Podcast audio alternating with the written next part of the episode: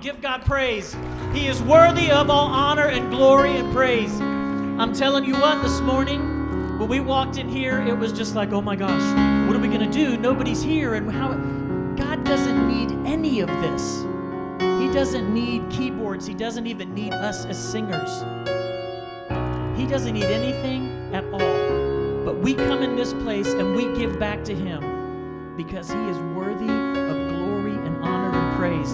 And I don't care what 2020 looked like anymore. I am looking ahead and I'm trusting and believing that God is in control. He's going to do great things. And not just because He can't, you know, He's perfect and He is what He is, but He does it because He loves us.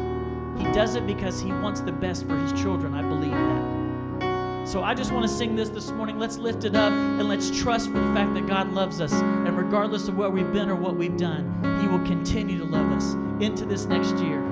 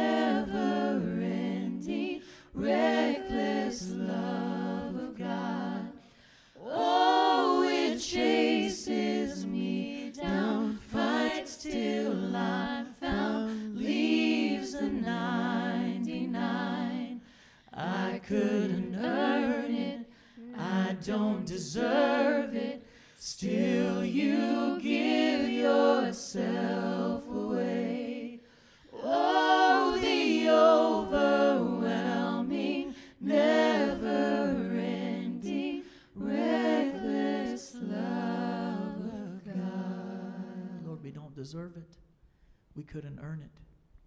There's nothing we can do to buy that love. Yet you gave anyway, and we're so grateful. We're so thankful for the blessings. We're so thankful for the love. We're so thankful for all that you do, all that you are going to do, and the promise that 2021 holds. Because you are God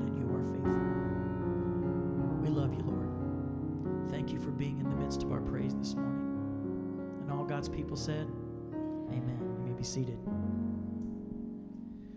Well, it is good to see you this morning, and um, I don't know about you, but just being able to say a different year has already been encouraging.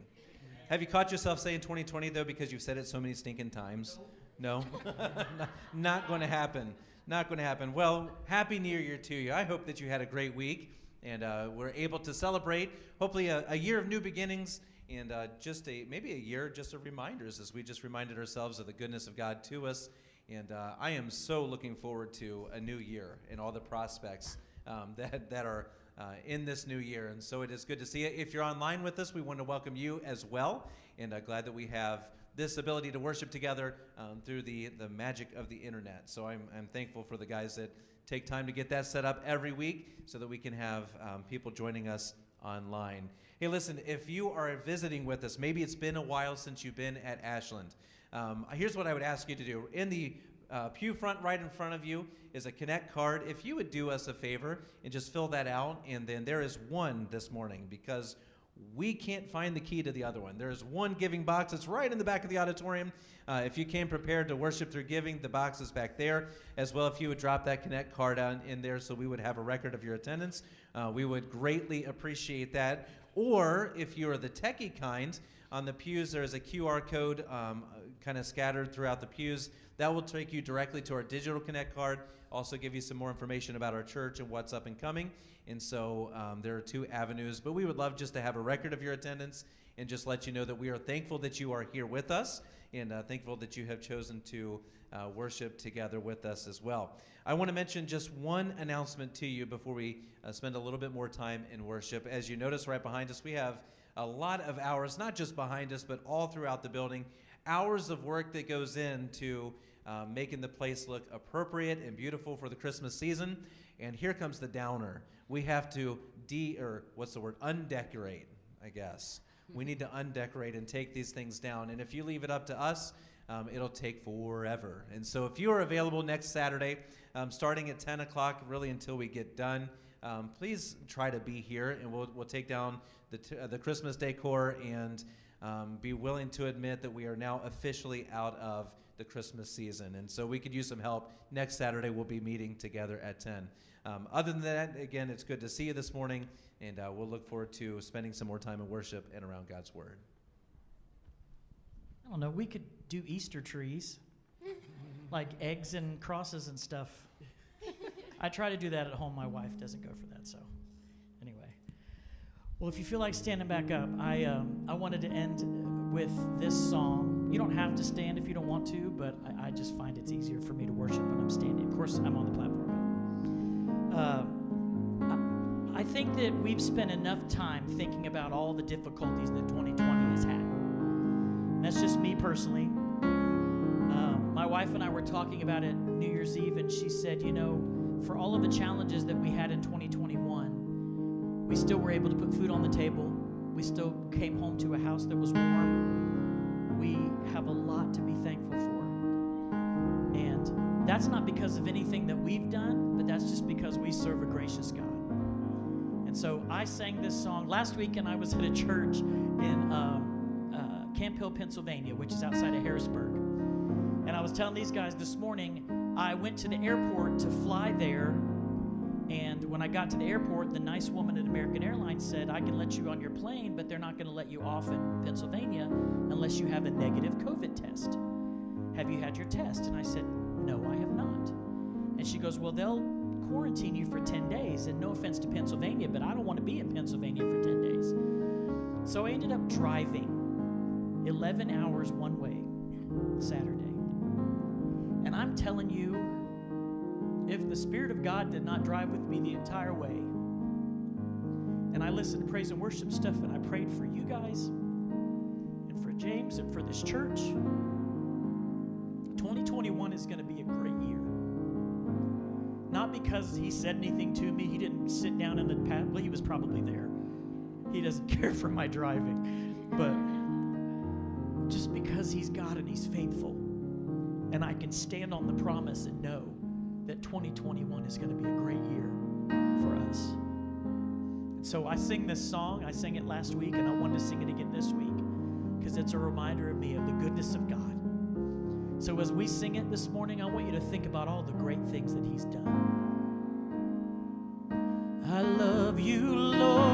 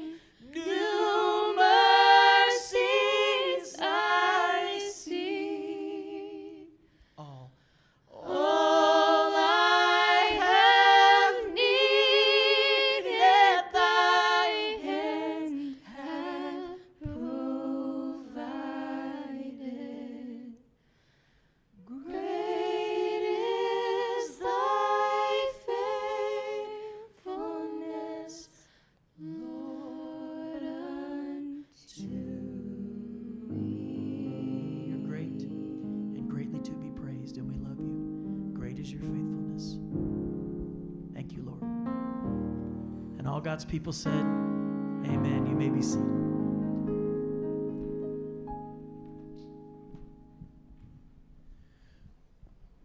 Well, I had some issues last week with that wireless mic that I was using breaking in and out. And for the people online, I'm sure that was interesting to try to guess every fifth or sixth word. So we played a little game last week called Name That Word That They Missed. And um, I don't think they knew that they signed up for it when they logged on. So we're going to use this handheld this morning and hope that that eliminates the the breakage in the sound, and we'll continue to work on that as well. I want you to turn with me to Romans chapter 15, if you would. And while you do that, let me. This is gonna. This is a really harsh way to start a, a New Year's message, but I'm going to ask you to do something transparently, and uh, maybe pull out a scrap piece of paper, grab a pen. Maybe there's one in the pew in front of you, and I want to um, kind of give you just a um, a little assignment today. And uh, so we'll be in Romans 15 and grab a pen and grab a just a scrap piece of paper. And while you do this, so um, I wanted to say this uh, before we go any farther into service, um, and that is I, I look right here on this row, right about there. Hey Peggy, you got a you got a pew full right there, and it's good to have Gavin home with us. And uh, so Gavin, good to see you. Hope you had a good stay. When do you get to go back? Have to go back in two weeks, so you get a good stay. So it's good to have Gavin home with us uh, from the Navy, and I'm sure that where's mom? I, I know mom's happy to have all the boys home, right? Good to have them. So Gavin, it's good to have you home, and I hope you're doing well there, serving our, our country, and appreciate that greatly. Um, Romans chapter 15 is, is where we'll be this morning. Now, can I say three words before we get into your assignment? Three words. I don't know if about you, but maybe we need to do a, a collective sigh after saying these three words. But here they are Christmas is over. And everybody together just takes a deep breath and relaxes for just a minute. I know that Christmas is exciting. I know the celebration is fun, getting together, exchanging gifts, celebrating the New Year's. Um, all of that is all well and good. But it seems like when you get to the beginning of January, uh, there's a collective sigh of relief. Um, there, there's all of that is behind us, um, and you've. I, asked the Sunday school class this morning. I'm not sure what it'll look like in here. How many of you stayed up until midnight uh, to ring in this new year? Okay, so uh, maybe a little bit more than half. Let me let me ask because I know the answer to this, but just for visual sake, how many of you did not stay up till midnight? Okay, good for you. Because you know when you wake up, it's still going to be the new year, right? Um, so here's one thing that we did. I don't see any of our kids in here, so this the secret is not spoiled. Um, we were on Central Time when the ball dropped in New York City. And so we we do this thing in our family where somebody brings a Christmas tree, we lace it with fireworks, and we blow up the Christmas tree. And then we watch the, the New Year's um, ball drop in New York. But the beauty of it was being on Central Time, um, we had all the kids watch the ball drop, and they were in bed by 11:15. So we snuck in an extra 45 minutes on them, and they were none the wiser. And so we got to still watch the ball drop, ring in the new year, and still not have to stay up until midnight. It was a great loophole that we found in the system. But I don't know about you, but going into a new year always is a little exciting. Um, still, as of yet, not real sure what this year is going to look like. 2021 is still a little bit unpredictable. We don't know what it's going to look like. We don't know how long it's going to be until um, normalcy to some degree is restored.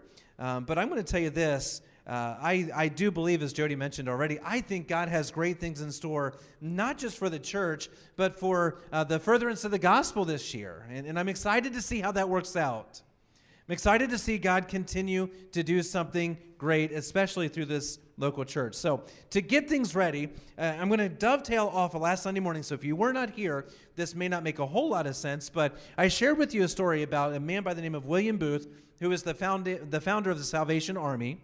And being unable to attend a conference, he sent a one word message to address the constituency. The, what is that word? Constituency that had gathered together, and the word was others.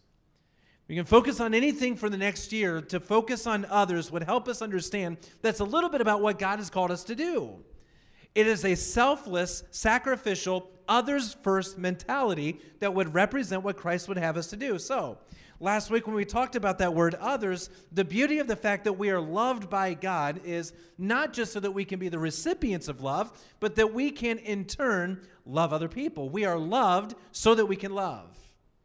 And I know that last Sunday, as we started studying this one another study, what does that look like? Uh, there are over a hundred times in the Bible where this, where, where God says either do this one to another, or don't do this one to another. And we're not going to study all of them, but last week was a really difficult one. Last week was a challenging one as we looked at Galatians chapter 5, and the idea there is to bear one another's burdens.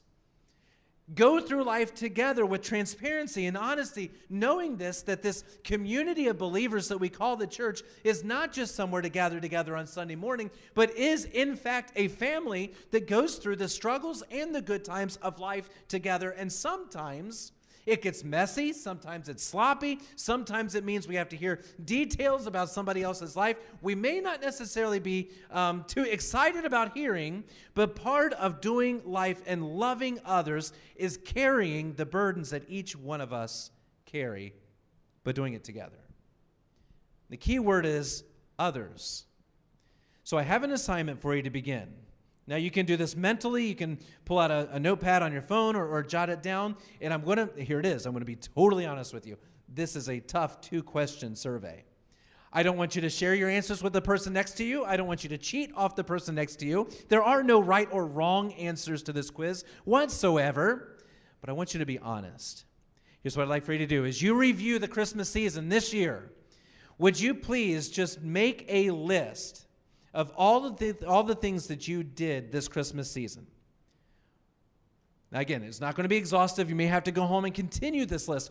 All of the things that you did for Christmas might have been things that you uh, baked, things that you bought, places that you went, company that you hosted. It's not going to be exhaustive, but I want you to write down what comes to mind. And I should have had you play like the, the Jeopardy song or something like that just to give you a little bit of time. But write down just a couple things. What comes to the forefront of your mind when you consider all of the things that went into the Christmas season? Okay? Now you can keep jotting them down, but here's the next step in the quiz, and it's right there in front of you. I want you to go back over that list of things that you did, and I want you to place one check mark next to the items that you did for others.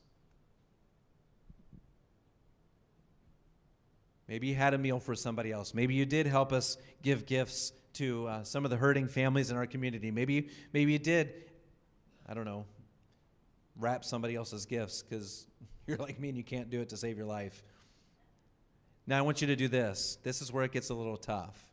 I want you to place two check marks next to the items that were done for others outside of my family.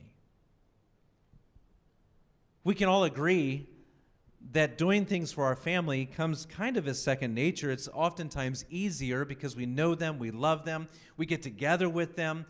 But here's the here's the problem, and it's not just the way that we celebrate Christmas. I'm afraid it's the way that we live life through the church. And that is this idea that there might be a lot of single check marks on our list because the things that we do is for immediate family.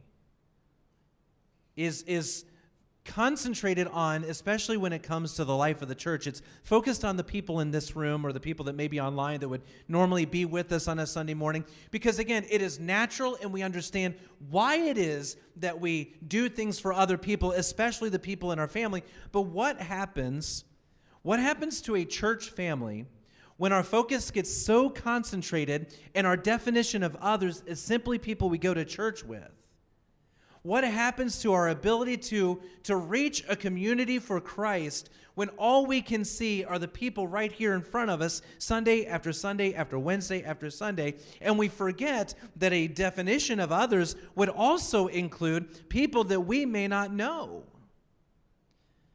because there may not be a whole lot of two check marks. And please understand this. Don't shame and guilt yourself over that. That is understandable, it is natural, and it is normal. But my, my encouragement for us is to go back to last week and let's focus on this word of others. And if we are going to be others centric, we are going to be focused on others, that list needs to branch out and include people that are total strangers. People that we may not know, people we may not understand their backstory, people we may never even again have opportunity to meet. And yet, we have a desire to love them because why? Because God loved us. Now, listen, again, that's a hard question. That's why I told you don't share your answers. We don't have to exchange them, nothing like that. It's just a, a it's a it's a little introspective peek at our definition of what others is all about because I'm afraid that church has become about others, but it can't leave the building, if that makes sense. Here's what the Bible says in John chapter 13 A new commandment I give unto you, that ye love one another as I have loved you, that ye also love one another. By this shall all men know that you are my disciples if you have loved one another. Now, the instruction is there is, is very simple. Love is the command. And I know that that's a it's a it's a term that we we may not always understand and we may not always exemplify, but that is the command. Christ is the example, but the purpose of love is this. It's for others. Now, when you look at John chapter 13, you see that the, the instruction, the command is that we should love each other in this room as brothers and sisters in Christ, as family having the common bond of a relationship with our God, we love each other, not just for the sake of loving each other, though. What does the rest of the verse say? By this shall all men know that you are my disciples if you have love for one another. So you understand before we go any farther, before we even get to Romans 15, our ability to love each other is a distinct communication of our ability to love the world. Listen, if you can't love somebody in this room, you're going to have a hard time loving somebody out there that we don't see eye to eye with. It will be a constant fight. So, a demonstration of Christ's love that happens here extends then beyond those doors when you walk out of here, and it should look like others is the purpose of our love. So, we are loved so that we in turn can love others. So, the question that we've been trying to answer beginning last week what does that look like? What does it look like to love somebody else? Last week, brethren, if a man be overtaken in a fault, you which are spiritual, restore such a one in the spirit of meekness, considering thyself, lest thou also be tempted. What happens? Bear ye, here's the one another, bear ye one another's burdens, and so fulfill the law of Christ. So, one of the ways we demonstrate a love for each other and ultimately to the world is we choose to love one another by bearing each other's burdens. And I made this statement and we'll make it again just kind of as a springboard into our, our study in Romans 15. Too often do we throw other Christians, other members of our family to the wolves because, because of sin, because of disagreement, and we kick them while they're down instead of doing what God calls us to do and we restore. May we be a church that is not willing to throw in the towel on somebody just because they mess up. Why? Because guess what? You messed up this past week, like it or not. I messed up this past week, like it or not. And just because there is any type of sin in a person's life does not mean we throw the towel in on them and we're done with them. No, actually, what the Bible says in Galatians 5 is, is that we are involved in this ministry of restoration. I see that you're carrying a burden of sin. I see that you're carrying a burden of struggle in your life. I'm not going to kick you while you're struggling. I am going to come alongside of you and I'm going to help you carry that burden so that you can be restored to a right relationship with others or to a right relationship with God. See, the art of restoration is gone, but it's biblical. So love seeks restoration of those parts of the family who are broken because of burdens that they bear. Now, you might think, well, that was just one verse. I didn't have time last week to go through all of these, but listen to this Philippians 2, verse 4. Look not every man on his own things, but every man also on the things of others. See that theme there? It's others focused. 1 Corinthians 10 24. Let no man then set his own advantage as his objective, but rather the good of his neighbors, other focused. Why? Because true Christian love is others purposed, not selfishly motivated. So, what in the world does that look like today? Well, that's where we come to Romans chapter 15. And what I'd like to do is start in verse number one with you. We're going to read down to verse number six, but we're kind of going to hop around in this, this section of Scripture. I'd, I'd like to, to formulate the argument, if you will, but kind of begin at the end of this section of Scripture, really in verse number five, and work our way back to verse number one to try to make sense of it. But let's start with verse number one Romans chapter 15. We then that are strong ought to bear the infirmities of the weak and not to please ourselves. Let every one of us please his neighbor for his good to the edification. For even Christ pleased not himself, but as it is written, the reproaches of them that reproached thee fell on me. For whatsoever things were written aforetime were written with our learning, that we, through the patience and comfort of the Scriptures, might have hope. Now, the God of patience and consolation grant you to be like minded one to another, according to Christ Jesus, that you may with one mind and one mouth glorify God, even the Father of our Lord Jesus Christ. So we find really it's in, in, in, verse number, what was that? Verse number five. We have the one another s- statement there in verse five. But I want to look at the entire surrounding verses and really work our way through the chapter, if you will, in the time that we have left. What does it look like? What is the one another statement? How do we love one another? Well, the first thing you find, and it's found out in verse number five, is that God calls us, and Paul calls us in Romans 15, to a point of agreement one with another. Now, the God of patience and consolation grant you to be, here's the word, like minded one to another. Like minded is the idea of agreement according to Christ Jesus. It is thinking the same thing, but it's not limited to just thinking the same thing, but it includes our affections. We, we have similar loves. It is an act of the will, it is moral considerations. Can I tell you what thinking the same thing is not? It's not always having the same opinions. We, don't, are, we are not called to a place where we think the same thing about everything opinion related, because I'm going to give you an opinion right now that's going to get me in trouble. It is hot in here. I'm roasting right now. That's my opinion. You may not agree, but I'm about to fall over right now because it is roasting in here. But it's my opinion. I'm not asking you to be like minded, to, to, to think the same thing, but I am telling you it is hot. Like it or not, it's burning hot. But here's the idea in the scriptures. Put simply, like mindedness is the loving agreement in thought and in actions that we direct toward others that would be Christ like. It is looking at somebody else and thinking, literally, what would Jesus have me to do with that person or that situation?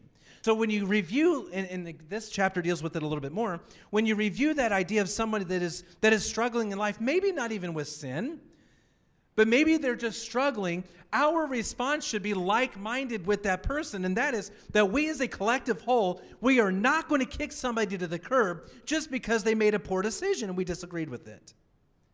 We're going to be like minded in that we are going to approach that individual with Christ likeness. And if restoration is needed, fine, let's do it. If edification, do we need to build that person up and encourage them? If so, fine. That's the like mindedness. See, Paul says that we must be unified in like mindedness. So the question then is what does that entail? What does it look like? Well, you go back to verse number one, and it looks like this. We then that are strong ought to bear the infirmities of the weak and not please ourselves. So we figure out agreement, it's to be like minded, and then we have to act it out. So I want to do this. Let's do a few, really just four. Four different words we need to define, okay? What does it look like to act out agreement? Well, first of all, the first word you find in verse number one that's interesting is this idea of strong. We that are strong has the idea of being capable. I'm able to do something. It is not a reference to spiritual arrival. It is not a reference to thinking that we have this thing called Christianity all figured out. Therefore, if anybody needs help, I am sufficient to provide help because I know all the answers. Truth be told, us together collectively don't have all the answers. And so the idea of strength is the idea of I am capable. It ties into the Galatians 5 passage that we looked at last week, where the Bible says, Ye which are spiritual, you are able, you have a walk with God, you are conscious of what God's Spirit would have you to do in a situation. You who are able, you who are spiritual, what does it say? You ought. Now, I think that's a neat word. I know we've mentioned it in the, in the past couple weeks, but the idea of ought is a financial term. It is an indebtedness. Ought is, a, is a, an idea of I owe a debt to somebody or I have a strong obligation to someone. So those who are strong are indebted to those who are weak, those who are unable to do what? What is the active word in verse number one? If we diagrammed it, I don't even know what it would look like, but we have to find the verb in the sentence. What are we that are strong? What are we indebted to the weak to do? To bear. What does it mean to bear? It means to, to pick up a burden. Now, I brought my bag down there, but I'm on a short leash, so you get the idea. It has the idea of if somebody is carrying a burden, that somebody else comes alongside of them and they carry it for them because they are more able to do it. How many of you traveled in the past week? Okay, went out of town, maybe you went somewhere. How many of you packed way too much stuff to go wherever it is you were going? Okay, so I can I can use this illustration because she raised her hand. How many of you have a bag that is really um, unfair? It, it, really. Why do they make a bag that big? Because it's impossible to move. I mean, do you do you ladies have that bag that like ours is so large that it fits human people and clothes, and then it has this extra zipper on the side that it expands to make it larger? as if it wasn't big enough to begin with. We can actually make this thing go wider, but the problem with that suitcase is it's missing one of the wheels. It has three of the four wheels. And last I checked, I think the wheel is there, but it, it's broken. So as you drag it across the ground, that wheel buckles and then it drags across. And where we were, there was an ice storm, so everything's melting. The bottom of the bag gets wet, the contents inside get wet. And here's the crazy thing is, if I had said, you know what, today I am not willing to load the van, Weston, my four year old, go grab mom's bag, take it to the van. Could he do it? It is a burden that is greater than anything that he can handle. So, what happens? The one who is able to, may not be really willing to, but the one who is able to comes alongside of Weston. I grab that massive purple bag and I drag it to the car, pick it up, and place it in, and the mission has been accomplished. We have loaded the van. That is the idea of Romans chapter 15, verse 1. Sometimes life throws at us burdens that we cannot carry by ourselves. Sometimes the struggle is so real and so heavy that we are unable to carry that burden. And so God says, You who are strong, you who are able, you are indebted to that person to come alongside of them and to make sure that they make it through. The problem with that is was a little little statement that I gave you. I may not have been willing to help Weston carry that bag, but I did. See, the problem with this is the, the fact that we may not want to help someone that's under a burden. Why? Because it gets our hands dirty. We have to get down in the trenches with that person and we have to invest into them time and energy. And, and let's be honest, if there's a phrase that we overuse, it's, I don't have time for fill in the blank for whatever it is. And so when you come back to our text, then, you who are strong, you owe a debt. You have a strong obligation to that weak person to come and bear that burden. What is Paul teaching us? So, I don't know if you knew this or not, but I taught school um, and was a quasi administrator of a Christian school for years. And some of the things that we did that would drive students nuts was have a pop quiz. We're going to have a pop quiz real quick. And I want you to answer in your mind which one you think would be the correct answer. It's a multiple choice, so you get really a 33% chance of getting it right.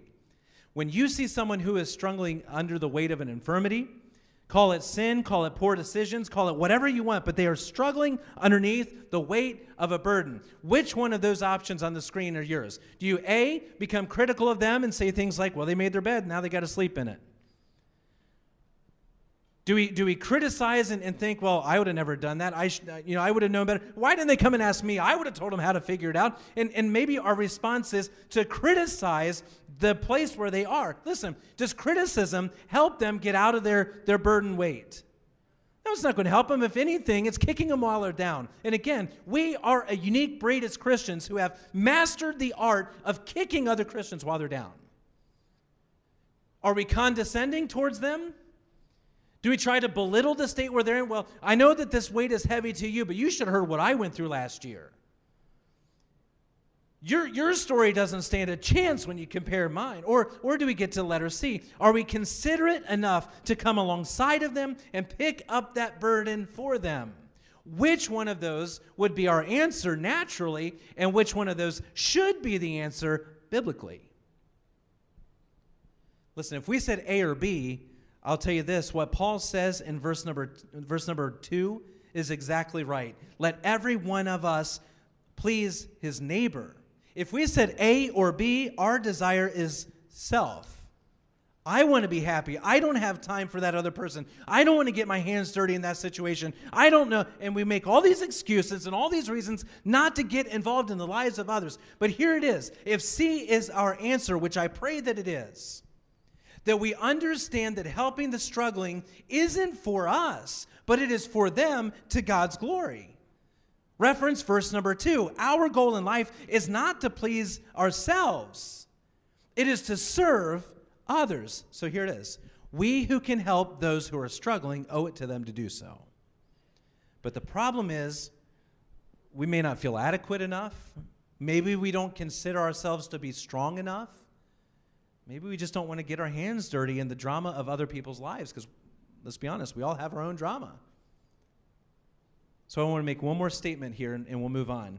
We need to look at this word in verse number one. We then who are strong ought to bear the infirmities of the weak. Can we talk about this idea of infirmities? We sometimes refer to this as sin. We refer to this as um, um, maybe it's the result of a poor decision. But can I say this? There may be a third application to the word infirmity that I'd like for you to consider. The idea here of infirmity may be a connection to a religious practice that they are familiar with and still sensitive about. Does that make sense? You got to remember that Paul is writing to a, a, society and a culture that may still have their roots kind of extending from a, a pagan worship or an unbiblical worship. And some of those practices they may try to, and they do in 1 Corinthians, try to drag them into the biblical church. And Paul says, listen, you got to understand that for them, that is a burden that they have to carry because they don't know any better. This is the way they were raised. They were brought up in this church. And so when they come to a Bible believing church, they may want to hang on to some of those things that were traditionally believed to be true. And they bring that into their new relationship with God because again, they have they have not had the opportunity to learn and to discern what is biblical and what is not. I mean, for example, just a couple weeks ago, we had someone visit our service, and after the service, they said they were attending a church that, that um, observed the Lord's Supper every single week. They didn't understand that. And then obviously, we don't even do it at all right now because of COVID, and even if we do, we do it so quarterly or so. And so for them, it was trying to figure out okay, this is the way I've always seen it done, and whether it's right, whether it's wrong, let's look at this biblically. And then, I mean, what could have been the response? Well, that's dumb. Why would they do that? I mean, that's, that's a waste of money. Why would they buy the elements every single week? There could have been a lot of reactions. I could have criticized, could have been condescending, but here's what the problem is. I could have said, well, you know, bless your heart. You ever heard that phrase? Bless your heart. That's the southern version of an insult that is kind of a uh, back, backhanded compliment. Bless your heart.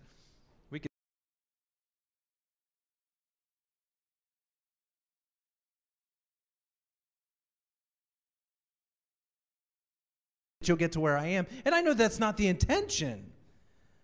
But I believe, especially addressing Roman Christians, Paul's address here is to remind them that just because they are a new Christian doesn't mean they have this whole thing figured out. And when they, when they step into your church, First Baptist Rome or whatever it would have been called, when they come into your church, be careful to carry the infirmities with them. Don't criticize or be condescending because this is all they've known up to this point.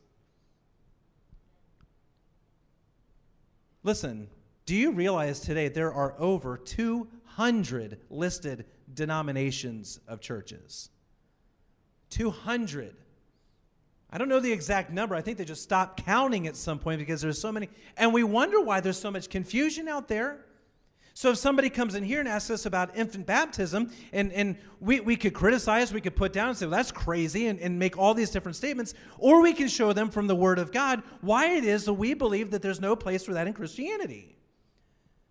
This is what Paul says that we teach the truth in love. And so for some, it's just this is their background. They don't know any better. And let me encourage you this is totally um, um, preventative maintenance. Let's be careful when somebody comes in and their background may be somewhere that is uh, um, more traditionally based, and our response might be to be critical or condescending of. But may we be Christians who come alongside of them and say, I understand where you're coming from. Let me show you what the Bible says. This is why we believe what we believe. I know that you may have observed um, infant, I'm throwing that out there for no apparent reason, but infant baptism, this is what God's word says. This is why we do it this way. See the difference? Be wise in ha- how you handle a discussion with someone from another denomination or background. Now, go back to the text. Side note over. Hmm, verse number five.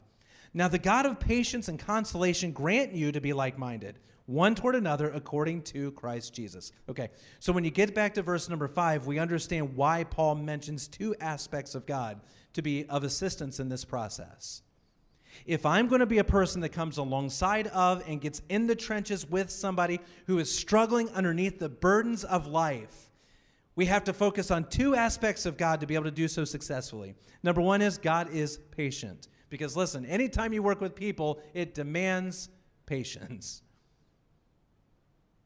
Picking up the weak can try your patience, especially when it seems like it's the same person that constantly dominates your time and energy. But I would remind you that it is worth it. And then we're reminded that God is consoling. God helps us help others. So, what does being loved to love look like? It agrees with one another that when someone weak is struggling, we who are strong, we who are spiritual, will back them up will help carry the weight of that load. Why? Because the ultimate goal is not to please ourselves, it's not even to please others, but as verse number six says, that you may with one mind inwardly and one mouth outwardly glorify God. That's the end goal. Lord, we want you to be glorified in everything that takes place. Now you come to verse 7. So we accept one another, we agree with one another in the first six verses. Look at verse 7. Wherefore, receive you one another as Christ also received us to the glory of God. So we, um, we agree in the first six verses. And then in verse number seven, we learn that we are required to accept one another. And we need to wrestle through this verse just for a moment. Why does Paul feel the need to follow up the instruction of agreement concerning the treatment of weaker people with the, with the reasoning of accepting them as well? doesn't make a lot of sense. Listen, if I am willing to agree that my role is to um, assist someone, then obviously I'm going to accept them. Let me tell you this that is not necessarily the truth. Just because we help somebody doesn't mean we are accepting to them. Let's, let's paint it this way. Let's answer this question with a different question. Is it possible to try to avoid helping others by not accepting them into our lives and, and maybe our circle of friends? Is it possible, better yet, to try to help people but not befriend them? I will, I will help solve your problem, but that's going to be it. The end of this relationship is the end of your problem, nothing more, nothing less. Maybe we could say it this way, and this, will, this maybe will connect the dots. Is it possible that the church can be full of in laws? we, are, we are in agreement that we are the same family, but that doesn't mean we have to be happy about it. Is that possible? Is it possible to try to help fix people but not develop a relationship with them? See, fixing is one directional. It's me looking at you saying, You have a problem, I can fix you.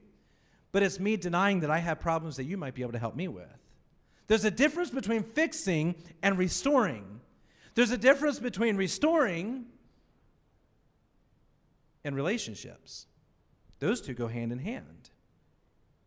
So think about this. When you look at the, the instruction here, Paul adds an additional layer to the agreement. Not only are we going to agree that we owe it to the weaker to help them through because we, we've been loved to love, I am going to accept them. Because here's the fact when we were weak and in need of someone stronger to come and pick me up, what does the text say in verse number seven?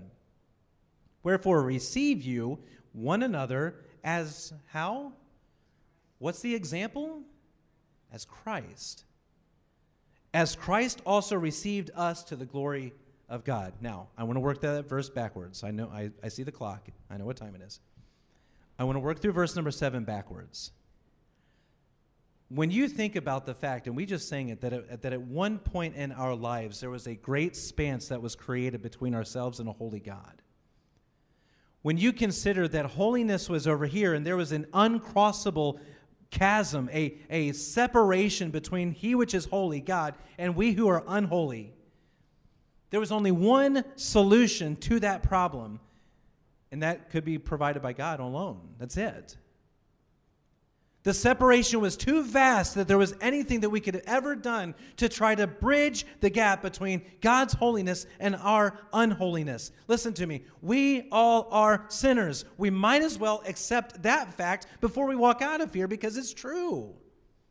Every one of us in this room are sinners, and we will fight that nature until the day that we die. And so, because of that sin nature, because of our sin, because we think and we say and we do things that brings displeasure to God, it creates a separation between myself and a holy God because God cannot be in the presence of or cannot even look upon sin. And so, whereas we might try to concoct a way to be able to bridge that separation between ourselves and God, truth is, we can't.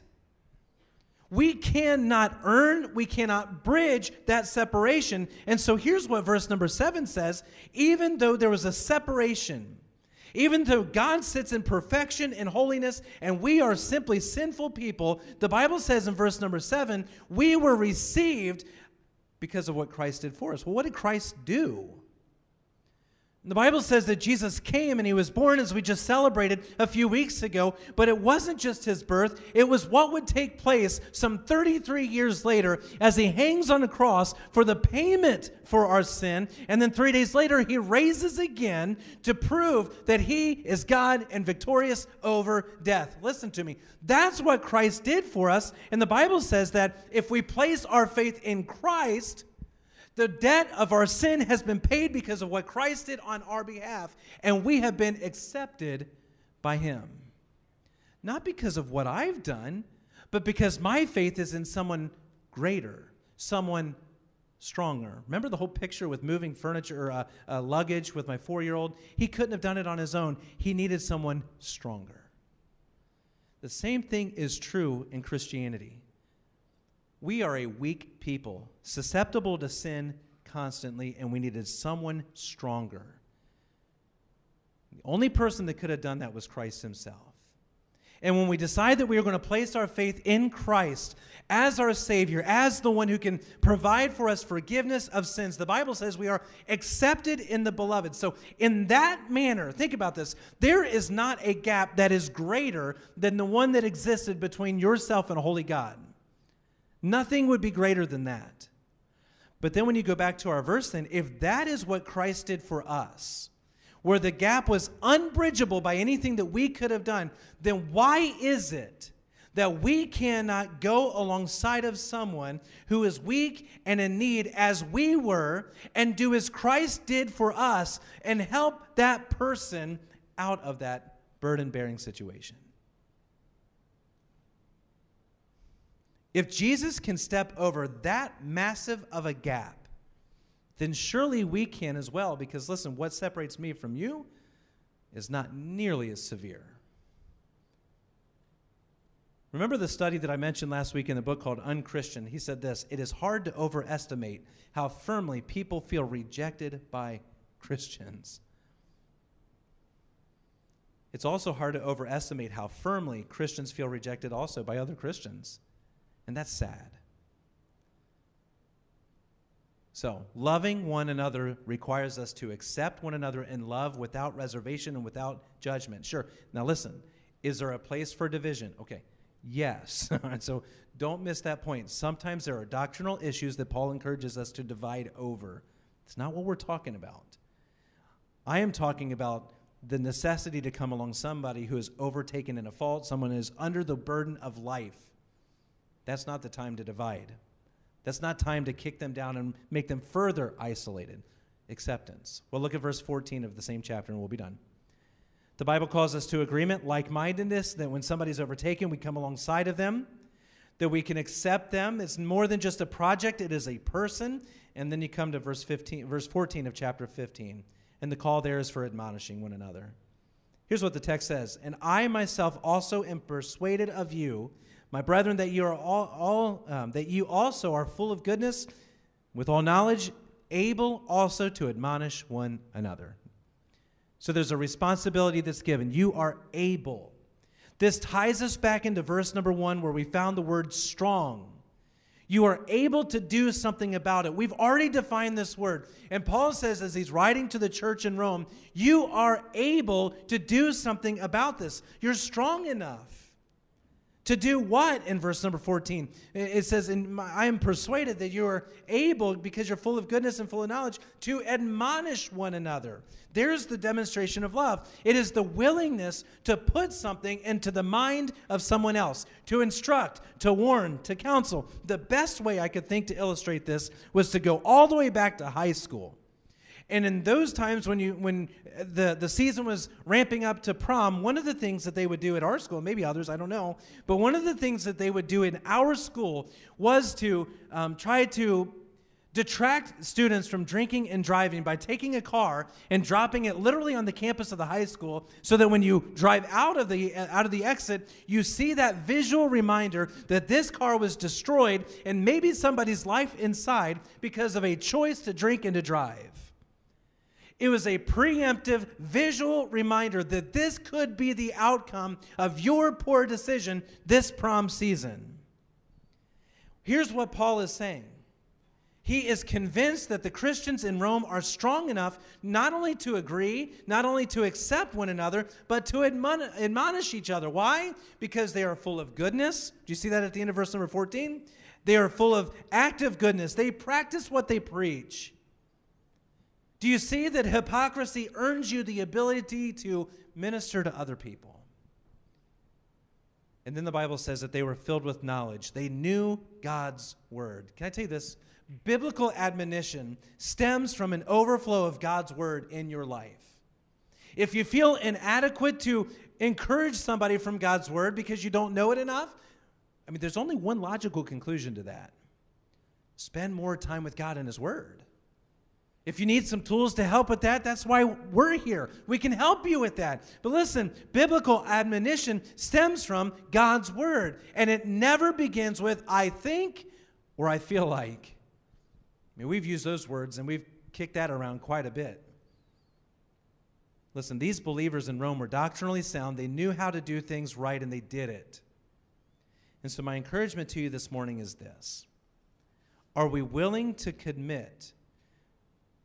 Are we willing to agree that our responsibility is to come along each side of each other, to accept each other, but also sometimes to admonish? To speak into someone's life the truth of God's word. Maybe, maybe totally just preemptive, maybe just something that would be precautionary of sorts, but I'm willing to speak into your life according to God's word. Because that's what family does. I mean, how many times have you talked to a loved one and, and maybe you saw on the horizon a direction that they were headed that could have been unwise and you addressed it. Why? Not because you wanted to be better than them, not because you wanted due respect, because you loved them enough to say something. And unfortunately, I'm not sure that we do that enough because we don't want to get into the mess of life with others. Can I tell you this morning? We were loved by God so that we can in turn love others. We were loved to love. What does it look like? It's burden bearing. It's not kicking people while they're down. It's not writing them off because they made a poor choice. It's understanding that I could have just as well been that person and probably was. Therefore, instead of kicking the person that's down, I am going to love them. Correct where correction is needed. restore where res- restoration is needed. I have been loved to love. Father, we thank you for kind of a continuation from last Sunday. God, I know that there are many in this room that over the years of their life, they have invested into the lives of others. And God, as we let off this discussion uh, with that one word message that was delivered um, there at the, um, at, the, at the gathering, at the convention, the, the one word message was others. The Salvation Army and, and Christianity should revolve around others. God, I, I know that we get busy. I know that that life has a lot of demands on us. God, we, we worry about things and we get consumed with our needs and our wants and our desires. But God, help us. Maybe, maybe that's the, the theme for 2021. Maybe this should be the year of others. Not trying to win an argument, not trying to win a debate with other people, but God, maybe it's just figuring out ways to love on them. Lord, there's not a soul in this room that can convince others to agree with us about all of our opinions and thoughts. But that's why we come back to your word and we hear from you. That's all we need. So, God, this morning I pray that maybe even in this time we would stop and we would consider um, the separation that's created by our sin with God. Maybe this morning we have had very little chance to hear from your word. Maybe we church services isn't part of our normal Sunday morning routine and and maybe we've never stopped to consider the fact that yeah, I am a sinner that is in need of a savior and I can't do anything to bridge that gap. That you can have no relationship with unholiness and sin because of your holiness and yet you still demonstrated your love to us by sending your son to bridge that gap so that when you look at us, you don't see our sin anymore, but our sin has been forgiven by what Christ has done, and you see the righteousness of Christ instead. Maybe this morning we need to stop and consider placing our faith in you for the forgiveness of our sins, so that we can know we're on our way to heaven, so that we can know that we are no longer an enemy of God, but in fact we are now a member of God's family. God, I pray if there is one person here this morning that has never asked you to forgive them of your sins, of their sins, and to take them to heaven someday, God, may today be that day. For the rest of us, Lord, this is, it's tough. We have almost been conditioned to think that our role is to come to church on Sunday and we punch in and punch out at the time clock in the back and, and, and then we go on to the remainder of our week to do whatever it is that we have scheduled and God, we lose sight of the fact that you have called us to be others focused. Maybe in 2021, we need to double down on outreach and we need to recommit ourselves to finding ways to love other people. Not just the ones that are easy for us to love, but maybe even for those that are a little bit more difficult. Sure, we need to love each other in this room. By this shall all men know that we're your disciples because we love one another. There's a unity here. But God made this unity here in this place spread to have gospel impact on our community. Yeah, even in even in ridiculously crazy years like we've experienced. So Lord, we thank you for your love. We thank you for your goodness to us. But God, we need to spend a minute and commit this year to loving others as we have been loved by you.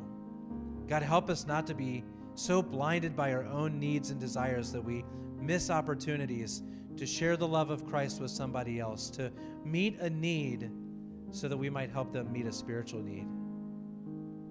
So, God, this morning, would you please, this, this first Sunday of 2021, please do a work on our hearts that we might be others focused and we would see your kingdom increased, not for our glory, not so that we can pat ourselves on the back, but to their benefit, to your glory.